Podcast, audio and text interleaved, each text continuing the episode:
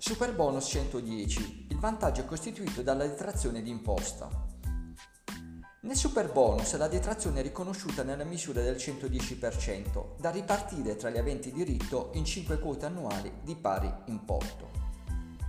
Per gli interventi realizzati su edifici unifamiliari o sulle unità immobiliari site all'interno di edifici plurifamiliari, il super bonus spetta per le spese sostenute dalle persone fisiche per interventi realizzati su un massimo di due unità immobiliari. Indipendentemente dalla data di avvio degli interventi cui le spese si riferiscono, per l'applicazione dell'aliquota corretta occorre fare riferimento alla data dell'effettivo pagamento, criterio di cassa per le persone fisiche, le esercenti arti e professioni e gli enti non commerciali, alla data di ultimazione delle prestazioni per le imprese individuali, le società e gli enti commerciali. In ogni caso, l'agevolazione è ammessa entro il limite che trova capienza nell'imposta annua derivante dalla dichiarazione dei redditi.